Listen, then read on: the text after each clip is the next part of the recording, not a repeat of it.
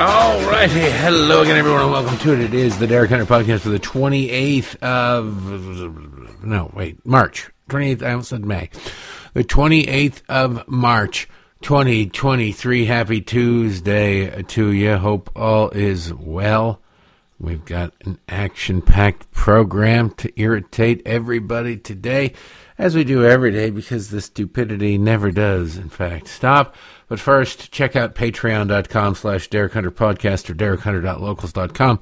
Help out the show, get extra content, enter contests, and just feel a general sense of well being that perhaps is long overdue in your life. Maybe not. But uh, check it out. Appreciate the hell out of the support. All right, let's get started. There is a lot going on today. There's a bunch of stuff to talk about, a bunch of stories to get into, a bunch of audio. The hypocrisy, of course, runs deep on the left.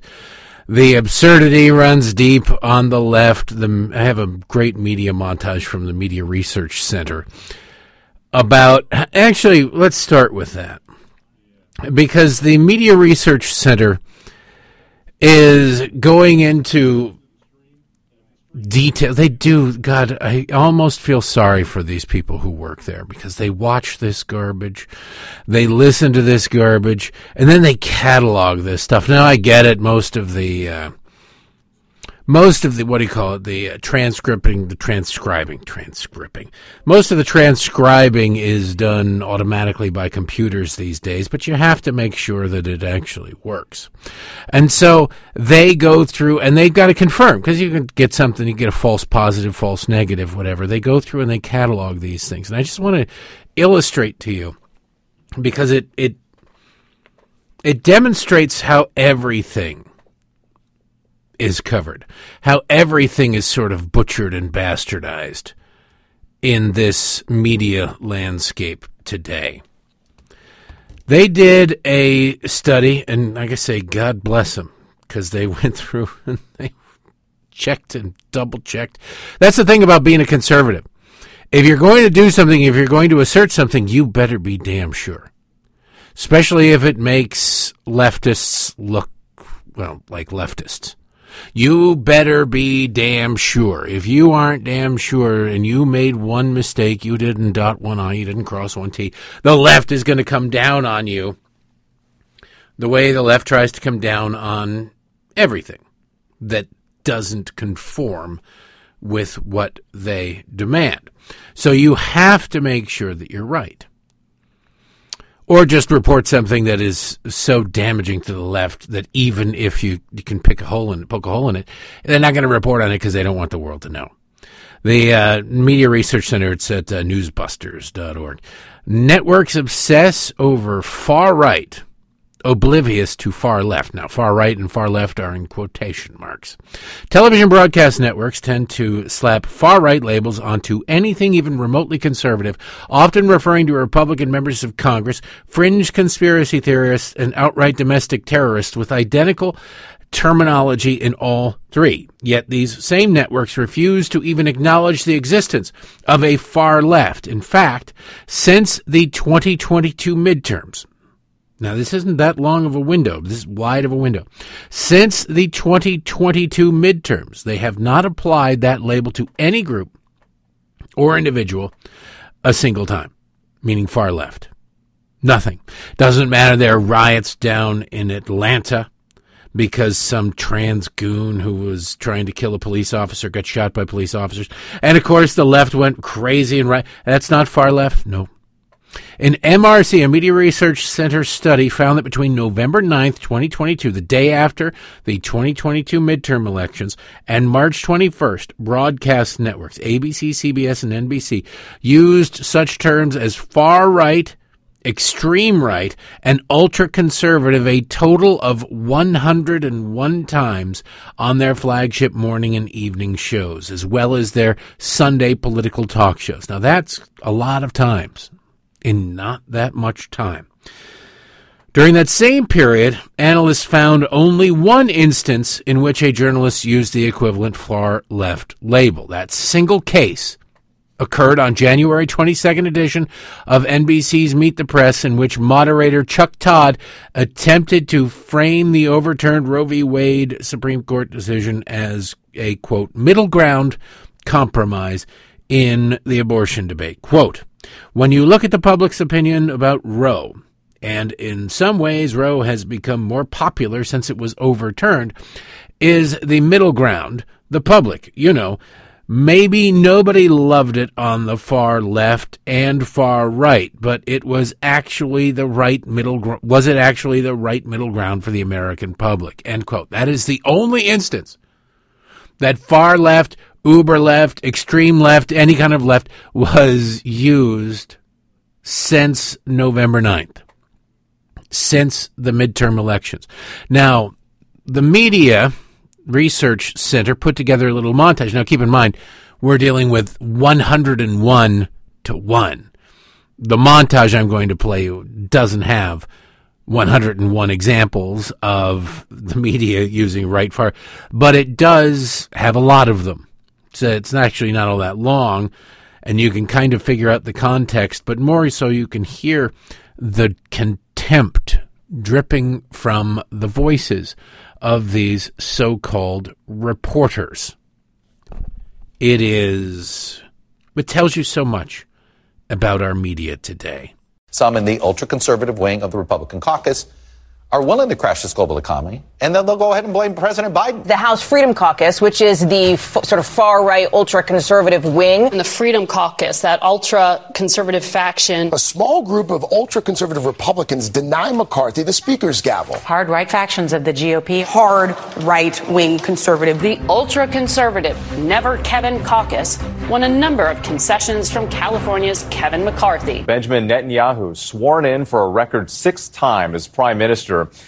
He's leading what could be the most right wing and religiously conservative government in the country's history. A coalition described as the most extreme right wing in the country's history. What is being called the most right wing government, the most far right in the country's history. You're very focused on school board races in Illinois to make sure extreme right wing candidates aren't dominating. These extreme MAGA people who are still supporting him. Far right conspiracy theorists. Some of those far right members. Far right former President Jair Bolsonaro. The targeted group's ideology is similar to that of far right groups here in the U.S. Far right threat inside the United States. What this man had was a uh, very far right viewpoint. Megan faced credible threats from far right extremists. They're very far right, uh, and they seem to be small, anti democratic leaning in their nature.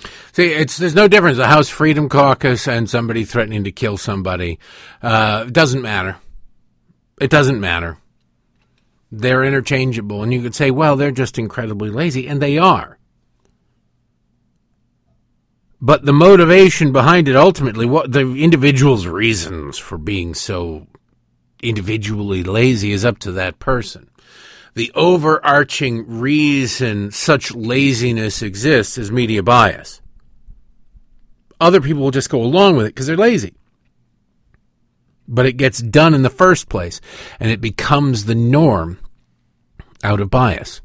You see, that's why it matters. That's why it matters.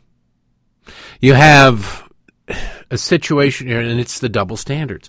The double standards. I cannot stand hypocrisy. I cannot stand the double standards, but the double standards will also rip the country apart the American people truly begin to realize and believe and wake up to the fact that Democrats are constructing a two tier justice system, one for them and one for everybody else, there's going to be a lot, a lot of problems, a lot of trouble.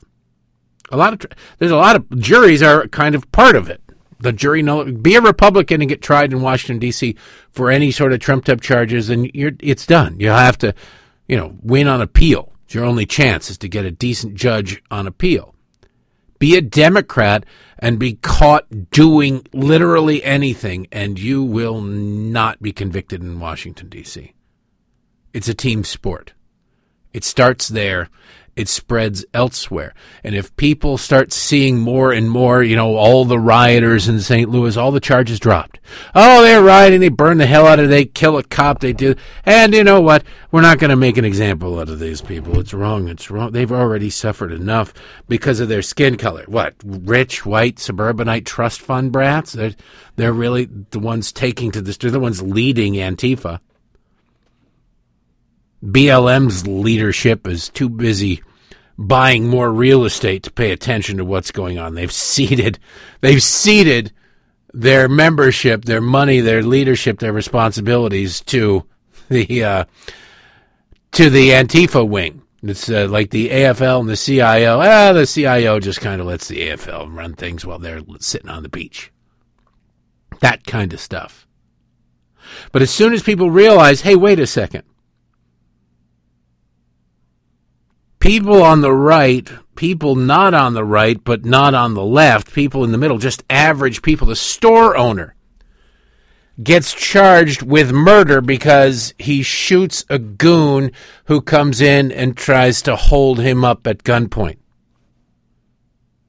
You shoot back, you fight back. You watch all these videos, and it's one of the most frustrating things as a person. You can sit there and watch. You watch these jackasses going through the drugstores, going through the whatever stores with garbage bags and they're filling their garbage bags with whatever it is that they can sell on eBay for afford. eBay's got to have a reckoning about this, by the way, at some point. But filling their bag with whatever they can they can flip over on eBay for the most profit, and employees are just kind of standing around filming this, and customers are standing around going, "Somebody's got to do something. What is what's going on? We need," and they realize they're paying more for everything because of these idiots. Sooner or later, somebody's going to pick up something and beat holy hell out of these people.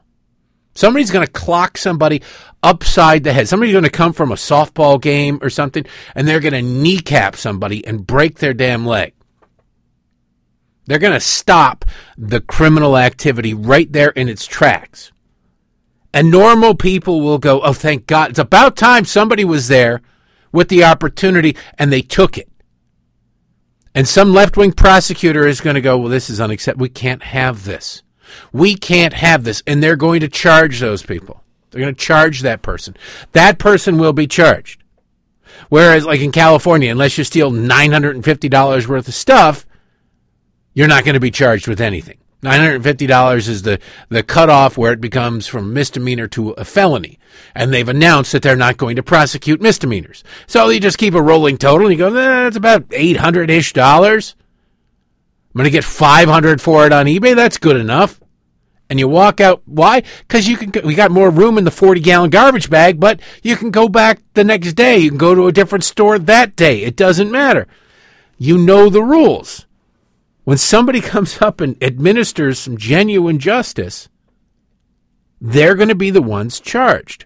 We've seen it across the country with these left wing prosecutors. Somebody comes in with a gun, they point it at the clerk, they want the money from the register, and instead they get the shotgun from, um, from under the counter or the pistol from under the counter, and they shoot them.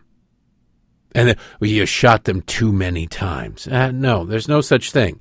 You got somebody with a gun pointed at you, you don't shoot them once and then go, okay, are they still able to shoot me? They are? All right, I'll shoot them one more time. Can they still shoot me? This is an Alec, life isn't an Alec Baldwin movie. You shoot until you are damn sure they can't hurt anybody else or you're out of ammunition. But you'll get charged for that.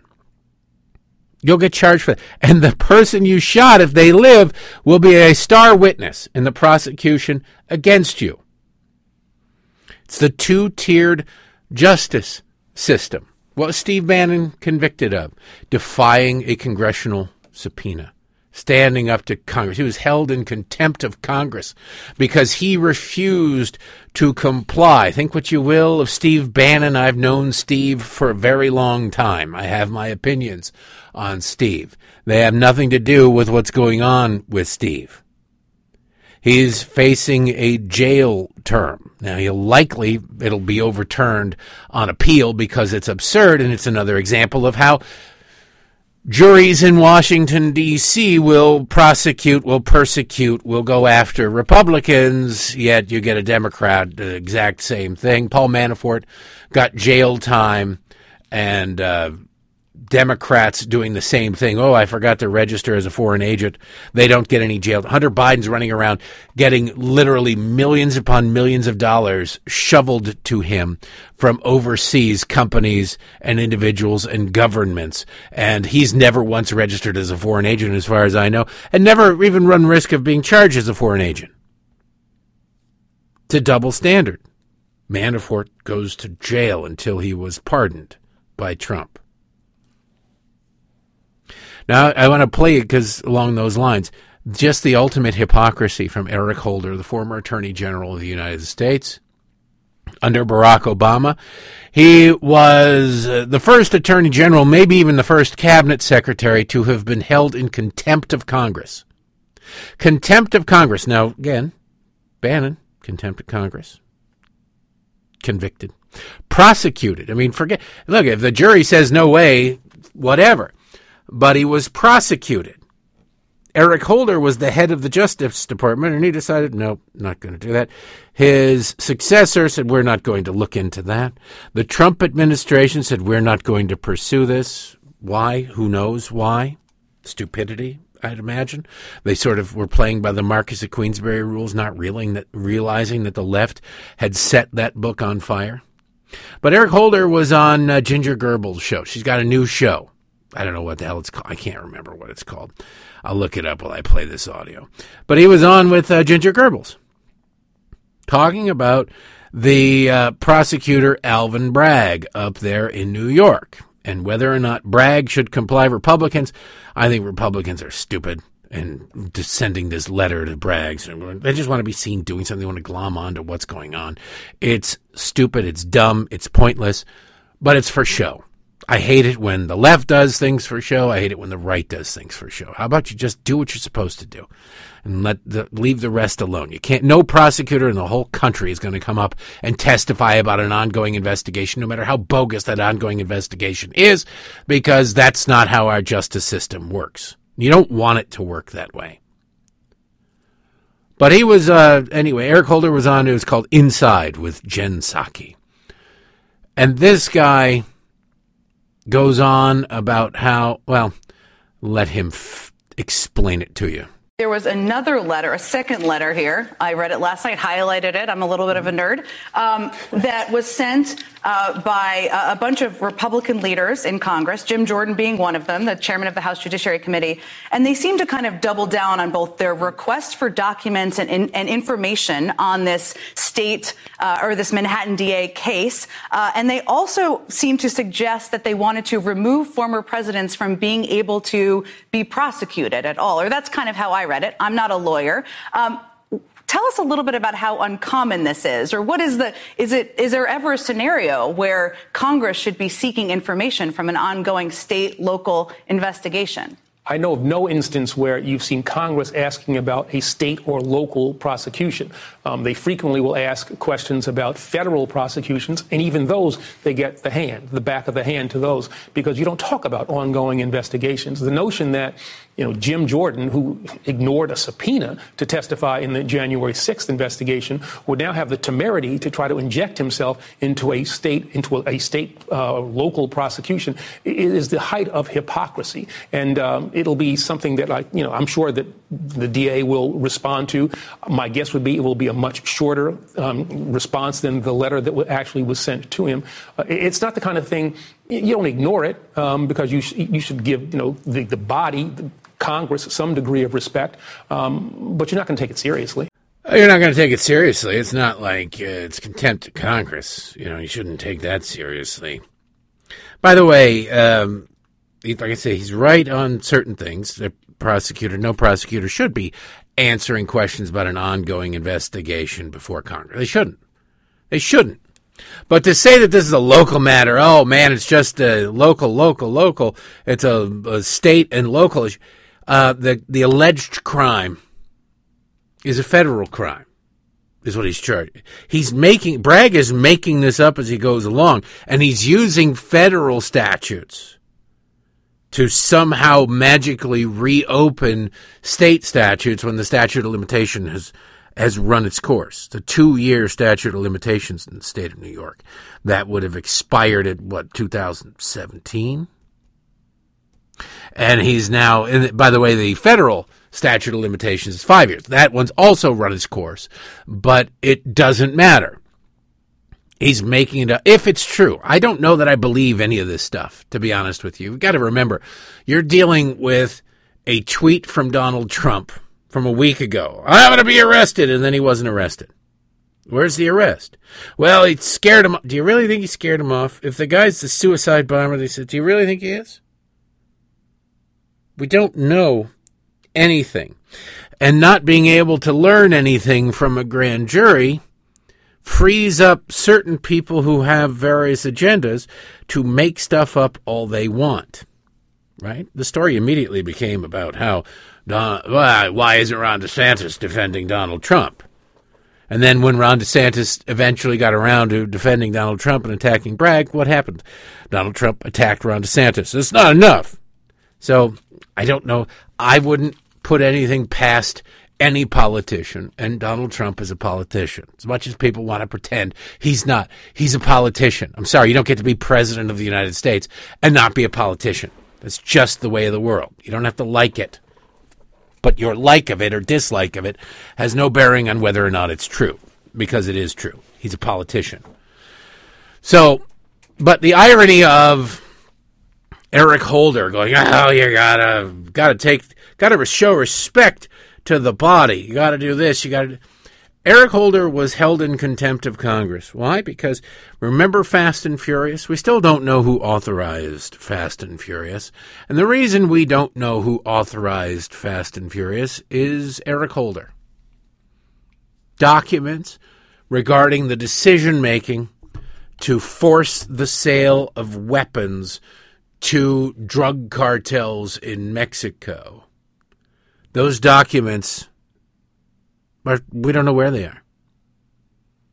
We don't know who the person was who ultimately, if you will, forgive the pun, not intended, pulled the trigger on authorizing Fast and Furious is unknown. So he hid it. He refused to comply.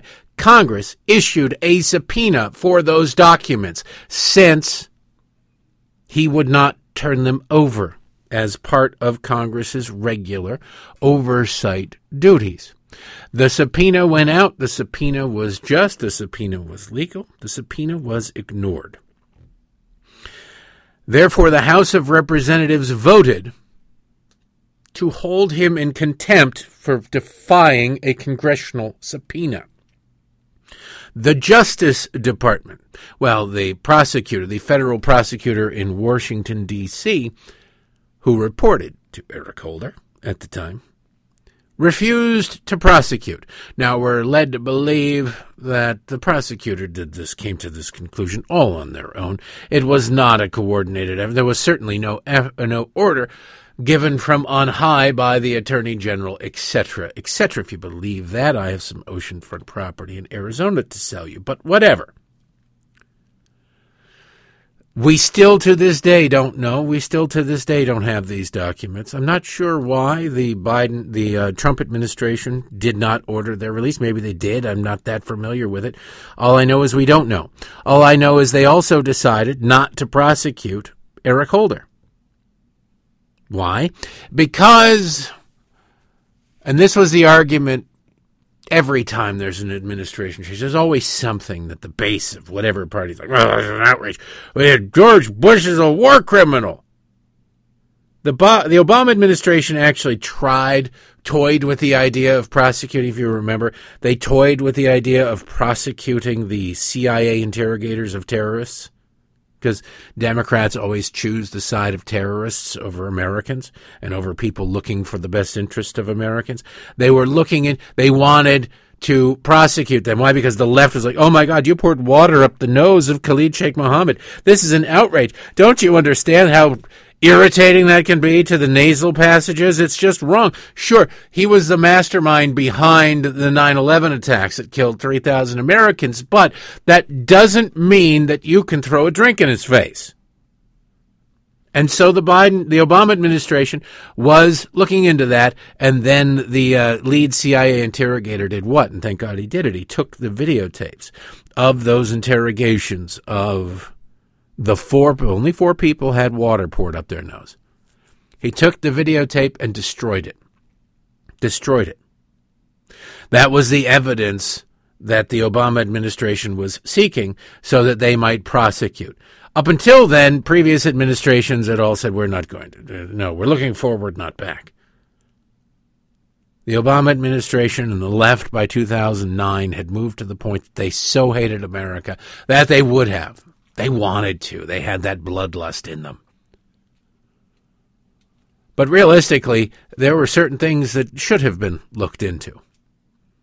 Go back to 2001. Go back to the George W. Bush administration when the Clinton administration had taken a fortune from China, from Chinese communists, the famous Buddhist monk retreat fundraiser that Al Gore attended. That wasn't the only event. It was the White House coffees. Remember that? And renting out the Lincoln bedroom and all the people who were throwing money at the Clintons, a lot of that money was illegal Chinese campaign contributions from Chinese nationals, including and especially the $200,000 that Al Gore got from monks from China that took a vow of poverty, and somehow he didn't question it. The Bush administration came in, and I remember they were asked, Are you going to look into these things? And their answer was it's not a direct quote, but it's damn near a direct quote. We're looking forward, not backward. We're looking forward, not backward. We've thought about this, and we're looking forward, not backward. Well, every prosecutor needs to look backwards because every crime is already committed. So, what do you mean you're looking forward, not backward? That is just, you know, absolution. It's the one, it's the, the swamp. It's the people in power taking care of the people in power. Yeah, they're on different teams, the way that the Harlem Globetrotters and the Washington Generals are on different teams, but everybody's in on the gag. Everybody knows which bucket has the water and which bucket has the confetti. Well, that's part of the problem here in the country. Hopefully, with the Biden administration and the current iteration of Democrats doing what they're doing now and saying, well, we, we're going to no holds barred, get Trump, get people associated with Trump. They're not going to be able to convict Trump of anything, at least anything that sticks. They just want to charge Trump. If Alvin Bragg were to charge Trump, and I'm not convinced he will, I think he's more likely to face charges in Georgia, which I think are even more BS because the context in which Donald Trump said you need to find 11,000 votes is pretty plainly obvious to anybody who isn't a complete partisan hack that he was talking about fraud, but that's beside the point. He wasn't inspiring fraud, he wasn't ordering fraud. But, you know, whether or not he slept with a porn star, I think he probably did. I don't care. He's, by the way, Donald Trump isn't helping his own cause, by the way. He went and did a rally down in Texas. I saw somebody tweet this this morning about the difference between Donald Trump in 2016 and Donald Trump today. Donald Trump in 2016, his rallies were about the problems of the American people, whereas Donald Trump today's rallies are about his problems. I don't. I haven't watched a rally of Donald Trump since 2016. I, they, they got repetitive for me because I'd seen so many of them. But uh, from the clips I've seen, that seems true. And if you want to talk about somebody who's not particularly helping their cause, I do have one clip because I, I, get the emails. Why aren't you covering Trump's rallies? Because he doesn't really say anything. He doesn't really say anything. But in this case, when he's talking about Bragg and then he shifts gears, now he could have made a very compelling case against Alvin Bragg because, well, what Alvin Bragg is doing is garbage.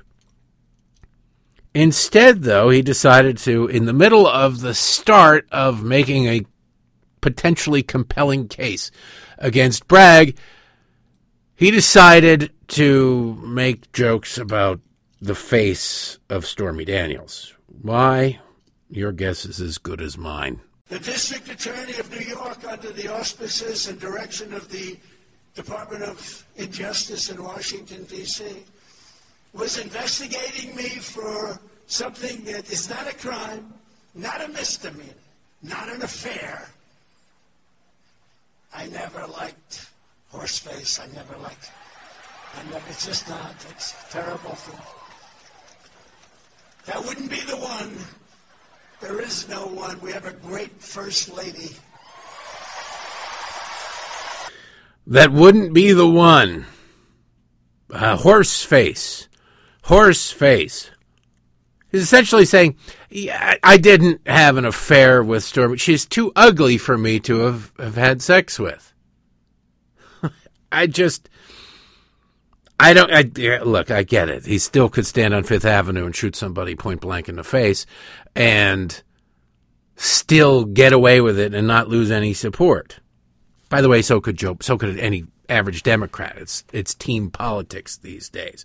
But I don't understand why, when you could make, a, you got a large audience there, you lay out why what Alvin Bragg is alleged to be doing, you choose not to. And you could. You're on television. You've got this audience. Do it. Lay out the case in a way that only you can.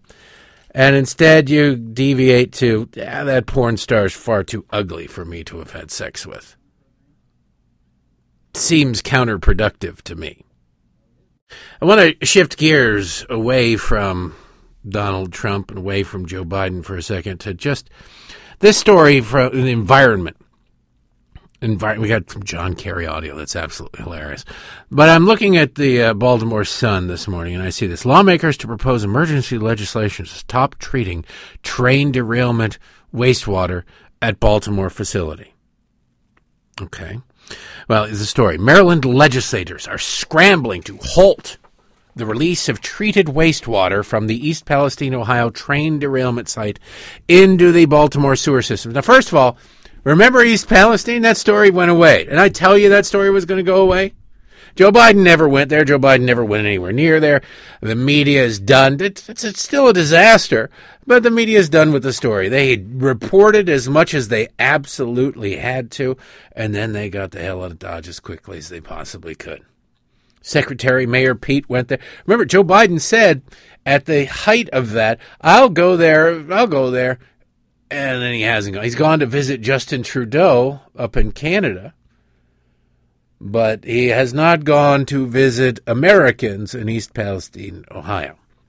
Anyway, state and local officials were notified Friday that the Norfolk Southern Railroad hired Clean Harbors Environmental Services to remove toxic chemicals from water from the derailment site at its southwest Baltimore facility. Clean Harbors plans to put the treated water into Baltimore's sewer system where it would go to the problematic Black River wastewater treatment plant in Dundalk.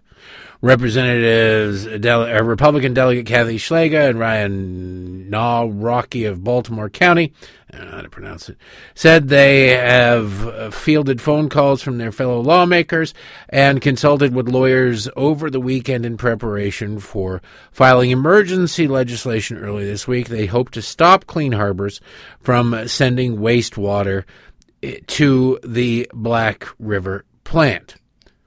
Back River. Sorry, I'm mis- I, this is the problem with dyslexia. A train transporting hazardous materials, blah, blah, blah. They got the story. Additional chemicals were later burned. Now, my problem with this is we've got to clean the water somewhere, do we not? we the water has to be cleaned. And if the water, tr- I don't, I'm not super excited at the prospect of the water, this making it into there. But you have to, at some point, don't you have to believe in the wastewater treatment? Because if you, I dated a girl one time for uh, from a place she worked in a, a watershed protection sort of thing.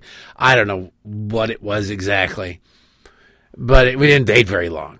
But she told me a disturbing thing once that every glass of water that you drink has passed through seven people already. That makes sense. There's only a certain amount of water on the face of the earth. All of it would have been drunk at some point.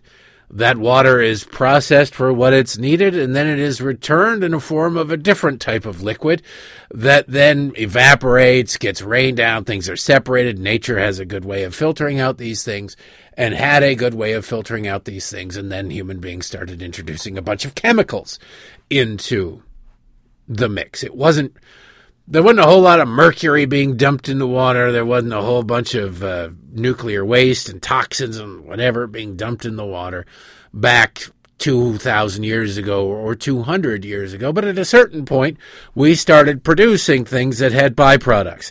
Some of those byproducts crept into the groundwater, polluted the groundwater, etc., etc.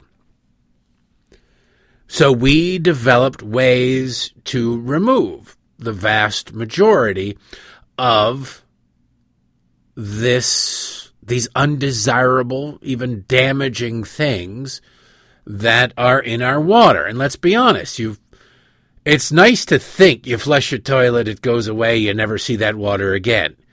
It's not how it works. The same, it goes back and forth. It's a circle of life. And the less you think about, just like you don't ever really want to see the kitchen of a restaurant you like, you don't want to see how your water, you don't want to see how sausage is made. You don't want to see how bacon is made. You don't want to see anything about that. You just want to go about your business. Ignorance is bliss, or at least ignorance is not stomach churning and vomit inducing and then causing you to become a vegetarian or whatever. So you have that situation. If the wastewater from East Palestine, Ohio is untreatable, I don't believe it's untreatable.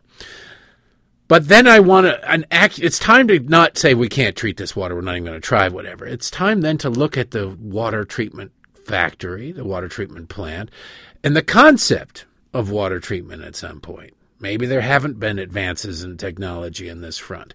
But either it works or it doesn't work. If it does work, then clean this water. If it doesn't work, then we need to be made aware of it. But what has to happen absolutely before any of this is done is we have to know that it does work. We can't have a Flint situation where they mess up the water and then they go, oopsie, sorry, while you're in the midst of chugging a whole bunch of water because you just went to the gym. That's the real problem here is the lack of transparency. Show us unequivocally that this stuff works. And this, the water, by the way, is from East Palestine is being shipped all over the place. They need to clean the water. It, they don't have the facilities in that one area to do it, so they're shipping it all over the place. I believe it can be cleaned. I believe it will be safe. And if you really, really got into it, people don't understand. Think of it like a hot dog. You've all heard the jokes about what's in a hot dog and what's there's a certain amount of rat hair or rodent excrement or whatever that's acceptable in hot dogs. It doesn't mean you're going to get a big bite that it's all concentrated in. But if you knew the parts per million or parts per billion that is acceptable of things that you wouldn't want on your, you'd feel uncomfortable if it were in your block. Being in your drinking water, you go, yeah, but it's small enough that it doesn't matter. Well, you got two choices. You go about your business the way you always have, or you rather quickly die of dehydration. because I promise you, all of this stuff is in other water. But I do find it interesting that these politicians, and there's going to be a lot of them, it's going to be very popular because if you just go with the surface, you go, this sounds horrible. We don't want this toxic water anywhere near us. Either the water treatment facility works or it doesn't work. Doesn't matter where the contaminated water is from. Either the process works or it doesn't work. Maybe, just maybe you want to, I don't know, focus a little bit more on oversight of these things than on things that will be wildly popular. Use things that are wildly popular, concepts that are wildly popular like this, to then springboard into oversight of these things. Maybe some more testing. Maybe reassure people instead of trying to scare the hell out of them. I don't know. This seems like it, but politicians from both sides of the aisle will uh, will be all over this because why? Because it's easy publicity. That's the problem with politics these days. There's a reason to be concerned. There's a reason to demand answers. Is there a reason to do something in an emergency fashion? Well, you demand answers first. Said. Um, Let's see. Delegate Nick Allen, a Democrat from Baltimore County, said the state and local officials were alarmed by the news of Clean Harbor's contract with Norfolk Southern and felt blindsided by the short notice from the EPA. Well, does the water treatment facility work or not? That should be the only question. It's the one question I don't really see being asked or answered here because how do you scare the hell out of anybody and get their votes with something so level headed as a question like that, huh? It's how politics works these days. Now, I kind of want to shift gears here to a little bit of Schadenfreude because, you know, they're not necessarily bad people, but it's CNN, so, you know, figure it out. But I, I there's, a, uh, it's, there's this phenomenon on the left and it's what they're trying to sort of push on everybody across the country. The idea that you are uh, you are your skin color. And that sh- dictates how you vote. Period. End of story. It should dictate how you you should vote. Only somebody of a certain skin color can represent somebody of a certain skin color. Only somebody of a certain uh, gender can re- and blah, sexual orientation. That's why you see these politicians, these transgender politicians, talking about representing my community. Well, I, am pretty sure you're supposed to represent everybody in your area. You're not supposed to just go, ah, I'm only going to represent the cross dressers in my geographic area. Everybody else can get bent. You've had it too good for too long. Well, now that's that's kind of undermining the spirit of our representative republic at a minimum. But CNN and the left, they live by this. If you're black, you got to have. That's why they. You see this every ten years when they do redistricting. What is it? We're going to make some majority black districts. It's wildly patronizing. And what is it saying? It's it's usually well-to-do white politicians telling the uh, black politicians and black potential politicians pat them on the head say look you, there's no way there's no way you could make an argument and win a majority any place except for, for people who look like you. So don't worry. We're going to help you. We're going to build a district around you, around your skin color. And then all you've got to do is be black because that's really all you bring to the table, right? Here's your lollipop. Now go over there and we'll let you know when we need you to do something. It's wildly condescending. And it's not just black, it's Hispanic, it's Asian, it's everything. So out in San Francisco, when something, well, not just out in San Francisco, when something doesn't go according to plan for these leftists, and their plan is straight up racism, they're very confused, alarmingly confused by the concept. As is the case in San Francisco. Look, you are Asian you're a minority. So you have to vote for Democrats, first of all. And then if we put up an Asian in front of you, you better vote for him because you're Asian. That's right. We've trained you well enough. Well, Asian voters in San Francisco are revolting against Democrats. Not necessarily to Republicans. It is, after all, San Francisco, but they are. That is happening too. But it is the race based voting thing that is going the way of the dodo. Why? Because the left out in San Francisco is just so damn crazy. It doesn't matter if you got a box of dog dirt for Christmas. Would you really care what the wrapping paper was on the box? Well, this is Garfield wrapping paper. This is garbage. And of course, there's going to be poop inside of it. But what if it was really nice, expensive wrapping paper with a ribbon and a bow on it? Does it really matter? No, because you open it up, it's still going to be poop, right? Well, that somebody looks like you if they are doing basically giving you poop, it doesn't really matter If it's, well, it's a different, it's a better class of poop than the person who doesn't look like me is giving you. So San Francisco is now seeing Asian voters as their city council, as the government is getting more and more progressive, quote unquote. They're seeing people reject that. Now, people across the racial spectrum are rejecting it, but it's really happening and really demonstrated, particularly within the Asian community. It's a very big minority in the city of San Francisco. And Democrats are terrified of losing any ethnic group. Also, Asians are being hit the hardest. For whatever reason, they do better in school than, than most people. Even evil whitey, they do better. They do better on income than evil whitey. And San Francisco, in the interest of equity, has been punishing kids who do well in school, taking away AP courses. They had a school for the gifted that used to have standards to get into, but the San Francisco City Council decided that too many Asians were getting in. Can you imagine? Too many Asians getting in. We need to change this. And so they went from a merit based system to a lottery based system. And guess what happened? F's and D's exploded as grades in this school. Yeah.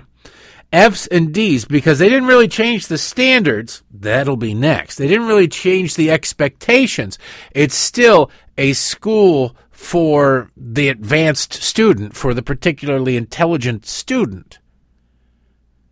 They just said, we're, but we're going to take everybody. We're going to draw names out of a hat. And quite frankly, parents have an inflated ego when it comes to their own children, an inflated understanding of what every, you're never, well, you might hear a couple of parents every once in a while going, yeah, little junior Billy's stupid. He's dumb. He's a, no way. Can't, we got to get him Velcro shoes. He can't handle a, a basic knot and he's 15 years old. There's nothing we can do.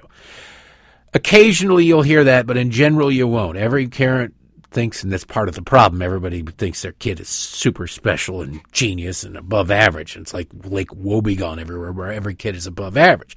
So there are going to be a whole bunch of people throwing their kids' names in the hats, thinking, well, if they get into this school, that's the key to success. It's going to be wonderful. It's going to be great. It's going to be this. It's going to be that. And they don't realize that maybe junior at age in age in grade five isn't quite ready for this. Maybe it can be. Look, in grade five, I wouldn't have been ready for it. By ninth grade, I was. But in grade five, I was put in, when we got to the seventh grade, because of the standardized test that I bombed, I was put in the basic classes, which is below normal. By ninth, by actually by the end of the seventh grade, I was in the advanced classes and everything but English, but that's beside the point. Yes, la di da. Pinky out. Now, ladies and gentlemen. But I want to play you this CNN report because the CNN reporter is also Asian. And she acknowledges without seeming to recognize what's going on that she's doing that Asians are supposed to vote for Asians. But the Asian community out there in a particularly heavily Asian Asian district voted against an Asian city council member, voted him out and voted in a moderate Democrat white guy. Now that should should be a good thing. Should be hey, you voted for who most identified with you politically. Who it's a mystery to CNN. It's kind of the problem.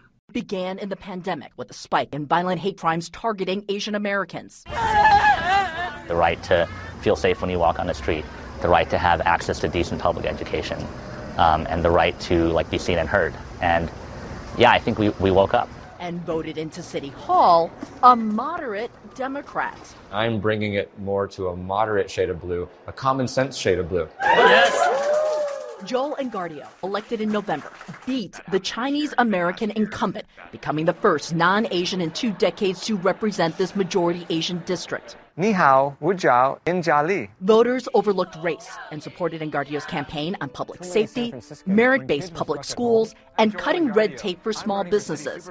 Engardio also backed the recall of San Francisco's progressive district attorney last year, overwhelmingly supported by Asian American voters in the district. Is it a backlash of progressivism in our cities? Is, is that how you see it? To me, progressive is forward thinking, moving into the future, and building a better city. And for too long, we have not followed that definition of progressive.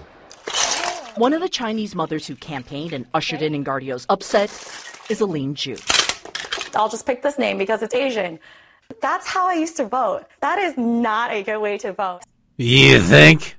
Now, at least the mother there says it. Like, yeah, that's not a good way. I just, oh, this name is Asian, so there you go.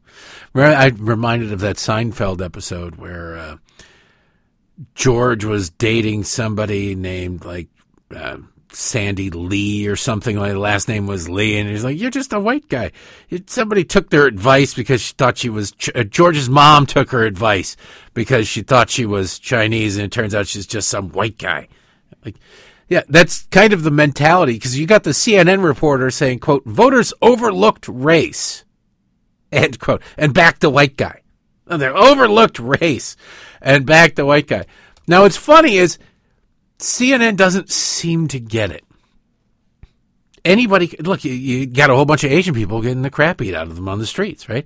You'd think that Asian people would have a problem with that. So the politicians in there aren't really saying we're going to stop this attack on Asian because it wasn't Trump supporters. There, what, two of them in San Francisco? They probably live in fear of, of being discovered. It was not Trump supporters, it was Democratic voters who were running around. You can see the surveillance footage and see who the hell's beating the hell out of everybody. You can just see it and witness it. So if your politician, your elected officials aren't really talking to that or aren't addressing it in any way, shape, or form that is really meaningful other than in lip service, you're going to vote for somebody else. You should vote for somebody else.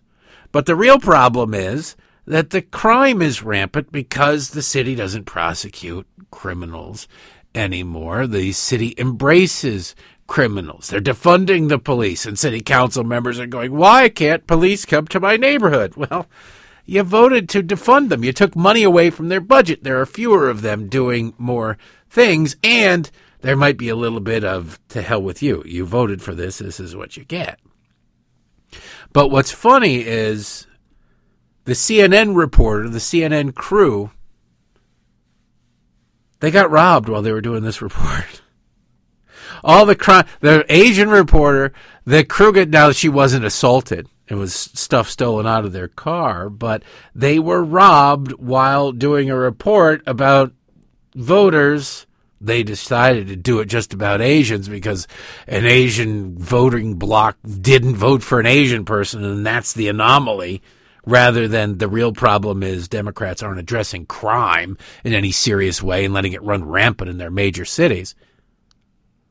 But this is how the report ended. It's kind of funny. And Kyung is with me now. And Kyung, I know you, you know you've been working on this piece and doing so much reporting on it. And then while you were actually shooting the story, uh, you know, and I guess it's ironic, but it's not. It sort of brings home how real this is and pervasive. You and your crew were the victims of a crime in San Francisco, shooting this story. Yeah, a little bit of a postscript on this story, a footnote, if you will. While we were inside talking to Supervisor Engardio about street crime and his political rise because of it, this is what happened to our rental car. It was broken into, and this happened in four seconds. The reason why I know it's exactly four seconds is because we had hired professional security to watch our cars because this is so per- pervasive. It is such a shared experience, and our bags were taken. Uh, we had it to the police. Uh, then I heard from people all over the city, Erin, who say that they too had this experience. Our bags were returned. We're happy to report, but this is something that the people of San Francisco who did return our bags say that they are fighting to stop. Yeah, I mean, it's amazing. And I, I, guess just to make a pause and hope everyone heard what you say, that you have to have hired security to shoot a story in San Francisco, California. That is an incredible thing just on its own. Yeah, they hired, secu- it must have been really bad security because it took them four seconds. Really? How do they? Because our hired security had a stopwatch on them or something? Like, what, the? Wow, they did. And look, if it had been five seconds, we could have stopped them. That's our guarantee. That's our record right there. Within five seconds, we will act. But they were gone in four. You got to admire them. They, they beat the system. Congratulations. That's the problem. It has nothing to do with race. It has nothing to do with race, but they have to, of course, frame it through race. Asians didn't vote for an Asians voted for a white guy.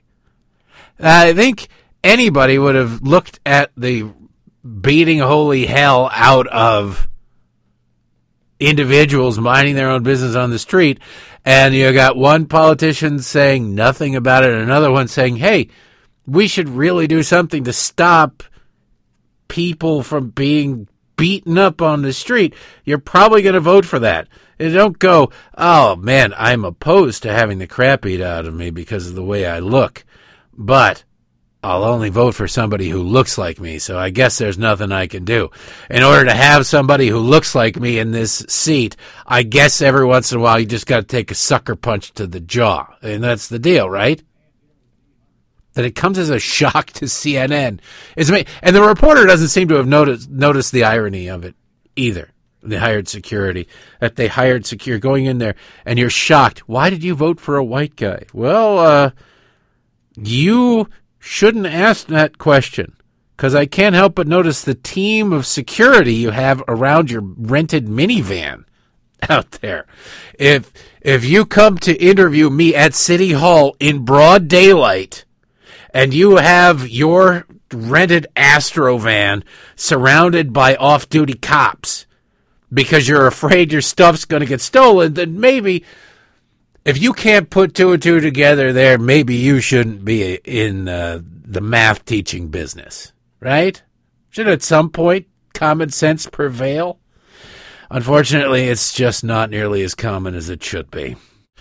So, since Democrats are all about identity politics, they're also about delusions. They're also about insanity. They're also about this craziness where you can just pretend to be anything. Like this ladies, again, go to my uh, Twitter account, just scroll down ways, and you'll see this weird blonde lady with what looks like a baby.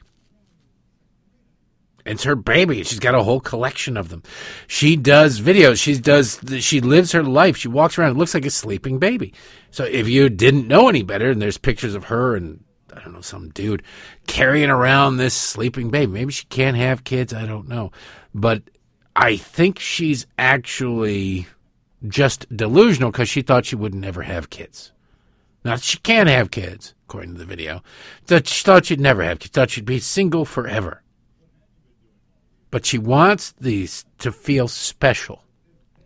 And so she fakes having kids. And that's like, you're so messed up. You're so bizarre. There's something wrong with you. Now, they're good for, again, I'll never tell anybody how to mourn.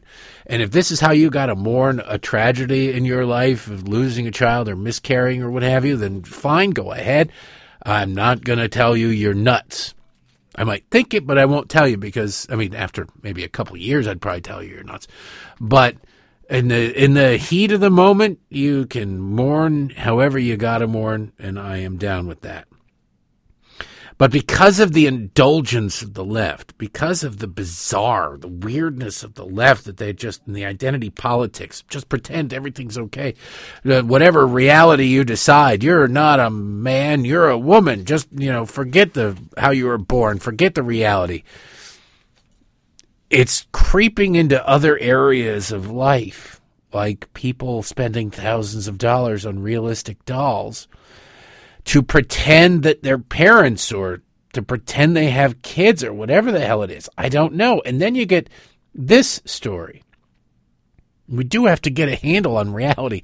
At some point, you'd think, rea- well, reality used to always win because it was reality. But as soon as, like, Oprah came around, and I know some people are going, Oprah, oh, you be careful. Be careful what you say about Oprah. But when Oprah started with what? Oprah started with, uh, I don't know if she started it, but around the time the rise of Oprah to like the massive Oprah brand thing, there was this thing that was celebrated by people who have gurus and people who have more money and time in their hands than they know what to do with. And it was this concept of your truth. Seek your truth. There is no your, there's just the truth. There's your story. It's your story. It's unique to you. And you could go through something, you know, with somebody else and see things completely differently, remember things completely differently, whatever it is. But there is no your truth and my truth. That's just the truth, period. But once you get this concept, I'm living my truth. Then there's really nothing off limits. Which which leads us to this Fox News story. a 65 year old man allegedly repeatedly broke into a daycare center, stole diapers, and left money and bizarre notes for staff that staff that asked them to quote play along while acting as if he were a baby girl. The Monroe County Sheriff's uh, Department Sheriff's Office arrested Holly resident Daniel Steeler, 65, on February 18th. This story is just from today, how this managed to not be uh, known sooner. I don't know. Uh, after he allegedly broke into Inspire Learning Children's uh, Learning and Child Care Center in the town of Clarkson, uh, about 20 miles west of Rochester, New York. The center's director told authorities that an employee on January 30th found $120 and a note that asked if the daycare had any adult sized diapers and if employees could, quote, play along with him. The director said staff found a similar note accompanied by $200 a week later. The daycare center installed a surveillance camera after the first incident and alerted police. On the morning of February 11th, a Saturday, the surveillance system alerted staff of activity at the daycare center. Upon arrival at the facility, the director said she found that someone had rummaged through the diaper bin and left another note and more money. The note reportedly includes, included sizes for pants, shoes, bras, and dresses, and indicated that the man wanted to play as a baby girl and referred to himself as Baby Danielle. The following Saturday, staff were again alerted by the security system, and the video showed a man trying to put multiple diapers together to make a big one. The director said the man ran to the bathroom during the incident, pulled his pants down, put on the diaper, then put back his pants on and ran out of the child care center.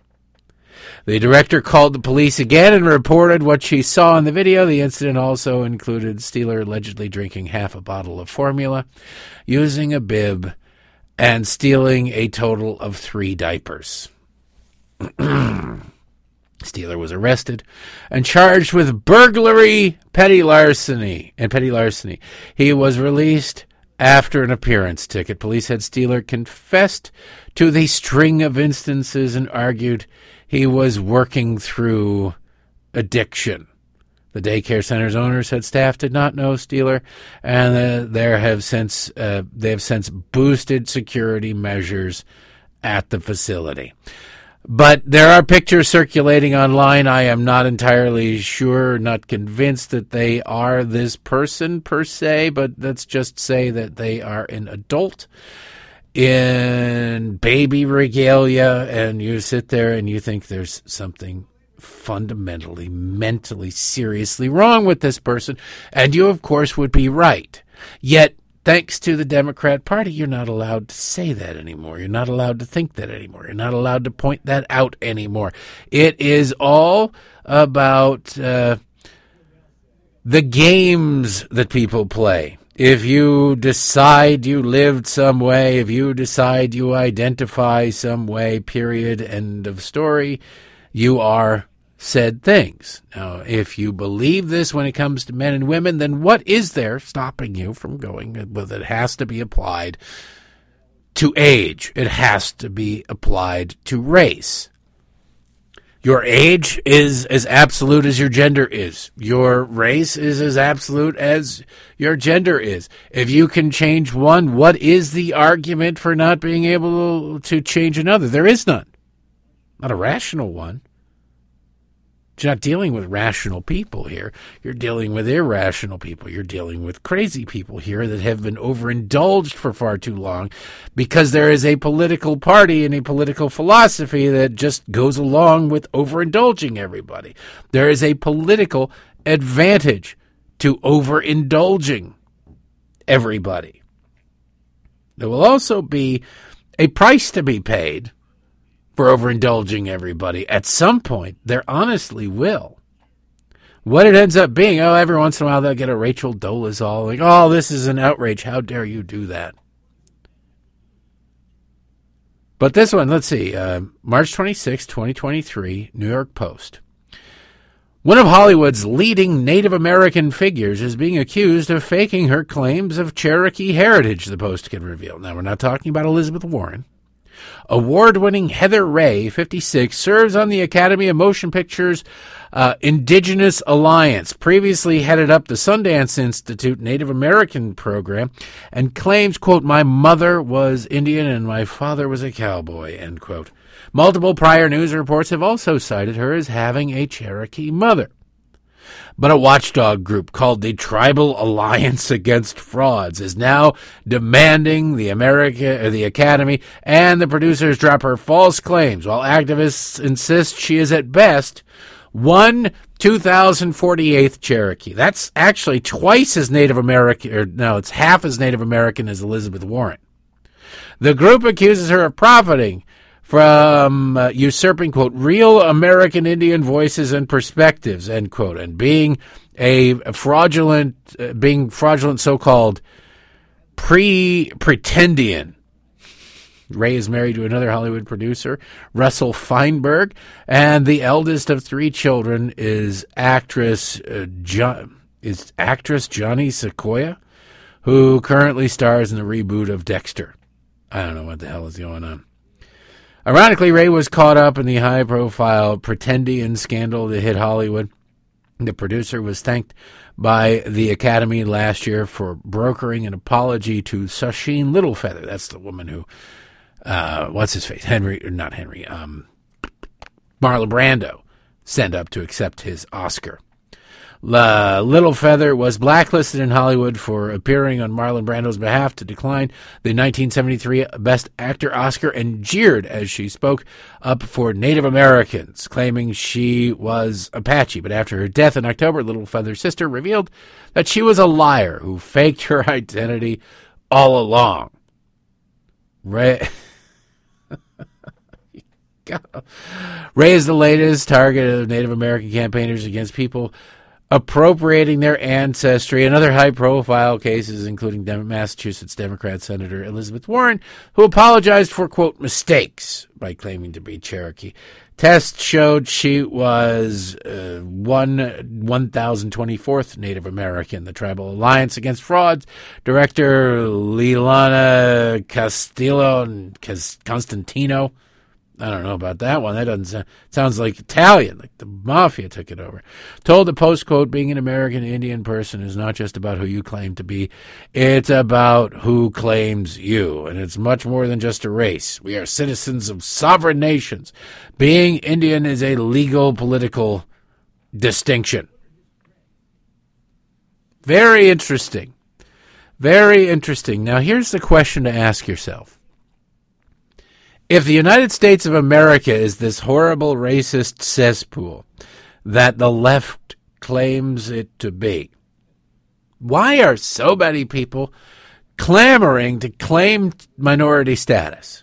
If it's just so horrible and oppressive, why is it that people are claiming to minority? Why is it if it's a transphobic, homophobic, horrible, awful? If it's so bad, why are people clamoring to claim all of these things, to pretend to be all of these things? What benefit is there? Because there's currency in victimhood. That's the problem. That's the mental deficiency that goes on in our society. Is we now have, we've we've elevated victimhood.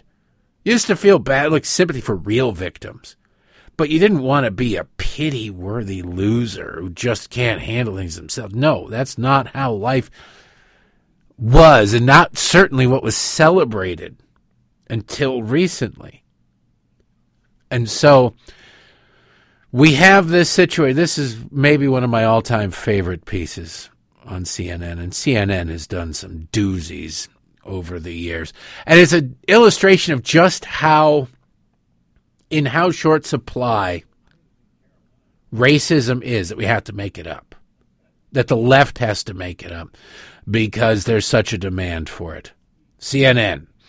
Maybe you shared that viral video of Kimberly Sweet Brown Wilkins telling a reporter after narrowly escaping a an apartment fire, quote, ain't nobody got time for that, end quote. Perhaps you posted a meme of supermodel Tyra Banks exploding in anger on America's Next Top Model. Quote, I was rooting for you. We are all rooting for you, end quote.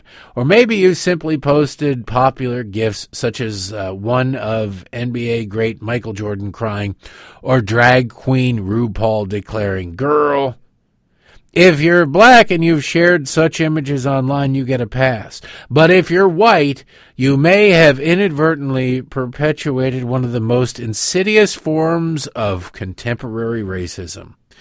Now, one of the most insidious forms of contemporary, if the, what is it? You may be wearing, quote, digital blackface, end quote. Now, if digital blackface is one of the, quote, most insidious forms of contemporary racism, end quote, then we really are out of racism. We really are out of, if this is it, if this is the best you can point to. Well, we've gone from slavery to, uh, memes, to memes, to, to, to white people posting memes that involve black people. Post, you posted a GIF that involves a black person. My God, it's horrible. It's just the exact same thing. No, it's nowhere near it. Now, the headline of this piece is What's digital blackface and why is it wrong when people use it? Now, I don't post memes normally because I'm an adult and I can communicate with words, but when I do, I've never given thought about what they look like. Uh, it's just what the message is. But this is where we are. This is written by somebody called John Blake. He's a senior writer at CNN and author of, quote, More Than I Imagined. What a black man discovered about the white mother he never knew, end quote. It sounds like I can't wait for the Netflix series on this. He concludes, uh, is Sweet Brown the victim of digital blackface or did she benefit from the exposure? It's a tough question, but in the meantime, if you are a white person who is contemplating using a hold my wig gif, you should consider the advice Jackson offers to her teen Vogue in her teen Vogue essay to white people who play act being black online. I'm not, I never, I'm not Justin Trudeau. You know, first of all, I don't get to hang around with the president of the United States. Joe Biden right now, you want to talk about digital blackface. You want to talk about digital blackface because you don't want to talk about literal blackface. The president of the United States spent the weekend palling around with a dude who did literal blackface on multiple occasions. And that's cool. That's cool. The governor, former governor of Virginia, did literal black. Well, there's a possibility that he was also the Klansman. I don't know which one he was. But the, I would say that literal blackface is probably worse than digital blackface. But not to the left. We're out of problems. Continues. Jackson writes, quote, if you find yourself always reaching for a blackface to release your inner sass monster, maybe consider going the extra country mile and pick uh, this nice Taylor Swift gif instead. GIF or GIF, I don't know what it is. Because white people, you just got to mind your own. And there's no problem with Hispanics, apparently, or Asians doing it, I guess. But I did a little bit of research. I just, I, it was a real quick search because it is important. I don't want to be accused of digital blackface in my gifts. But somebody called Stephen Earl Wilt, Wilt, Wilt, W I L H I T E. He passed away a year ago, March 2022. He was a computer scientist who worked for CompuServe, and he was the one who created the GIF, the GIF, or whoever you. He created it. Therefore, anybody who is a white guy, by the way. There's the first picture that comes up is him in a bow tie. So he's like a really white guy. And so if you are not a white person, you should not be using a, a GIF at all. Right? And I mean, if you take the left's stupidity to its natural conclusion, that's really the only conclusion that can be drawn, is it not? It's weird how they always stop just short. Right at the point where it stops being useful to them, they stop. Hmm. Coincidence? I don't think so. As we wrap it up today, I got two more clips I want to play you just because they are hilarious. We go back to 2008. We've got Al Gore and John Kerry back to back promising that in, uh, experts were saying in five years, which would have made it 2013. The polar ice caps will be gone. There'll be nothing in the summer. It'll be, oh, it'll just be. It didn't happen. It didn't happen. It didn't happen. But here they are making these proclamations anyway. There is a 75% chance that the entire North Polar ice cap during summer, during some of the summer months, could be completely ice free within the next five to seven years. You have sea ice, which is melting at a rate that the Arctic Ocean now increasingly is exposed. In five years, scientists predict we will have the first ice free Arctic summer. It's all over. We're going to die. The water's going to boil. Cats and dogs living together. Mass hysteria. Well, now we have John Kerry from just over the weekend. And uh, he's been caught multiple times lying about flying private and caring about the environment. And he was asked about this, and him and all his, his rich pals, because Kerry's a billionaire. And this is what they had to say. Private aviation is, is an example of something where people are starting to pay more attention. And um, but when uh, you know people who go to Davos to talk about climate change fly private, it seems like they don't want to make. Um, well, they actually, I've talked to them about it. They offset. They Yeah. buy offsets. They offset, and they are working harder than most people I know to be able to try to affect this transition. Right. They buy they buy offsets. They buy off. They give rich companies money to tell tribal areas around the world and third world countries to switch off the air conditioner or uh, plant a tree or something. So they buy offset. Oh, okay. So you can just uh, you can jet off on a private jet around the world as long as you put in an acorn in the ground, John? Is that is that how it works, dude? They buy offsets. And these people wouldn't lie. No, they pinky swore to me. I buy offsets too. I use my wife's ketchup money to do it. Yeah. You're being lied to, ladies and gentlemen. Course you are. That's all the time we have for today. I appreciate you listening. We'll be back to do it all again tomorrow because the stupidity never stops. Thanks for listening.